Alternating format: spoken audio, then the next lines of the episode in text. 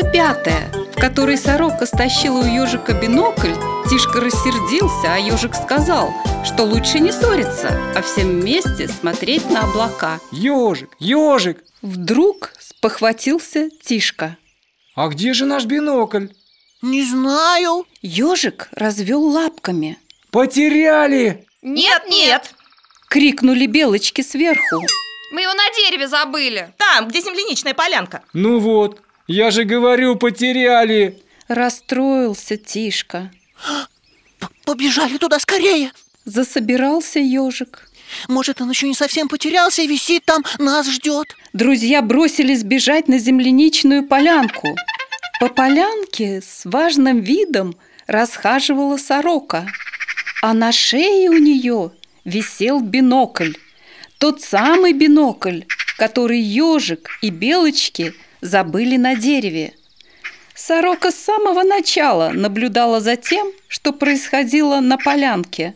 Когда ежик, Тишка и белочки убежали, сорока перебралась на дерево, на котором остался висеть бинокль, и стала его изучать. Красный, с золотыми ободками и блестящими стеклышками, он очень ей понравился. Сорока повесила бинокль себе на грудь и хотела полететь в свое гнездо, чтобы оттуда наблюдать за всеми. Но бинокль оказался слишком тяжелый для нее и потянул сороку вниз. Она не смогла долететь до гнезда, и ей пришлось приземлиться в траве, Ладно, решила сорока. раз у меня не получается взлететь с этим биноклем, буду смотреть отсюда. Но трава была высокая. К тому же еще кругом росли кусты, и сорока смогла разглядеть только пенек посередине полянки. Правда, пенек в бинокль казался огромным, как гора. Но очень скоро смотреть на пенек ей стало неинтересно. Тогда она снова повесила бинокль себе на грудь и стала ходить туда-сюда по полянке, задрав кверху клюв и высоко поднимая лапы. За этим занятием и застали ее ежик и белочки. Смотри, ежик, это же наш бинокль. Ничего себе!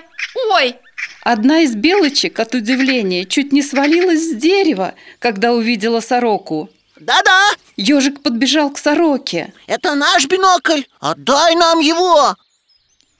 Ничего не знаю. Я его нашла, значит, он и мой. сорока, так нельзя. Чужие вещи брать нехорошо. Верни немедленно. А чем вы докажете, что это ваша вещь? У вас справка-то есть? Сорока стала боком отодвигаться в сторону кустов, наверное, хотела убежать. Видимо, возвращать бинокль законным хозяевам в ее планы не входило. Не будем мы ничего доказывать! Рассердился Тишка. Нет у нас никакой справки, не нужна она нам! Заберем сейчас у тебя бинокль и все тут! Тишка хотел схватить бинокль за ремешок и сдернуть его с сорочей шеи, но сорока увернулась и стала убегать. Держи ее! Прокричал Тишка и бросился за ней. Но сорока, хотя ей и мешал бинокль, который болтался у нее на шее и тянул ее вниз, стала очень быстро скакать по полянке. Прыгать то в кусты, то на пенек, то с пенька в траву, а потом вокруг дерева. Тишка никак не мог за ней угнаться. Он только рычал и гавкал на бегу. Стой, стой! Все равно я тебя поймаю, противная птица! Сорока удирала от него и кричала в ответ. Сам ты, противная собака, попробуй догони. Я быстрее всех в лесу бегаю, а еще я летать умею тоже быстрее всех. Но это, конечно, сорока говорила неправду. С тяжелым биноклем летать она совсем не могла. Поэтому и удирала от Тишки, а он гонялся за ней и все время норовил схватить зубами за хвост. Они с такой скоростью носились по поляне, что ежик с белочками не успевали поворачивать вслед за ними головы. Наверное, долго еще пришлось бы Тишке гоняться за сорокой, а сороке убегать от него, если бы ежику не пришла в голову очень умная мысль. Это ежик так подумал, что мысль к нему пришла умная, и решил проверить, В самом деле, это умная мысль или нет? Он забрался на пенек и крикнул, что было силы. Остановитесь! Тишка, сорока, стойте, стойте! Послушайте, что я вам скажу. Тишка и сорока сразу замерли. Не то, чтобы им стало интересно узнать, что такого скажет ежик, просто они устали и сейчас решили воспользоваться моментом и сделать себе перерыв. Что? Что, Что ты нам хочешь сказать? Тишка и сорока повернулись в сторону ежика. Я хочу сказать, я хочу сказать! Ежик потерял равновесие, замахал лапками и еле удержался на пеньке. Да?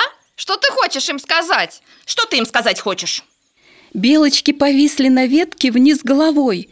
Им отдыхать не надо было. Они ведь не бегали, как угорелые, но зато им как раз и стало интересно, что же такого скажет ежик. Я хочу сказать, Продолжал ежик. На его мордочке появилось очень серьезное выражение, и для важности он даже поднял вверх лапку. нет, я хочу спросить, зачем вы бегаете друг за другом? Да, вот зачем вы бегаете? Ответьте, пожалуйста, а то от вашего бега у меня голова уже закружилась. И пыль вы подняли, дышать даже стало нечем. Сорока и Тишка посмотрели друг на друга.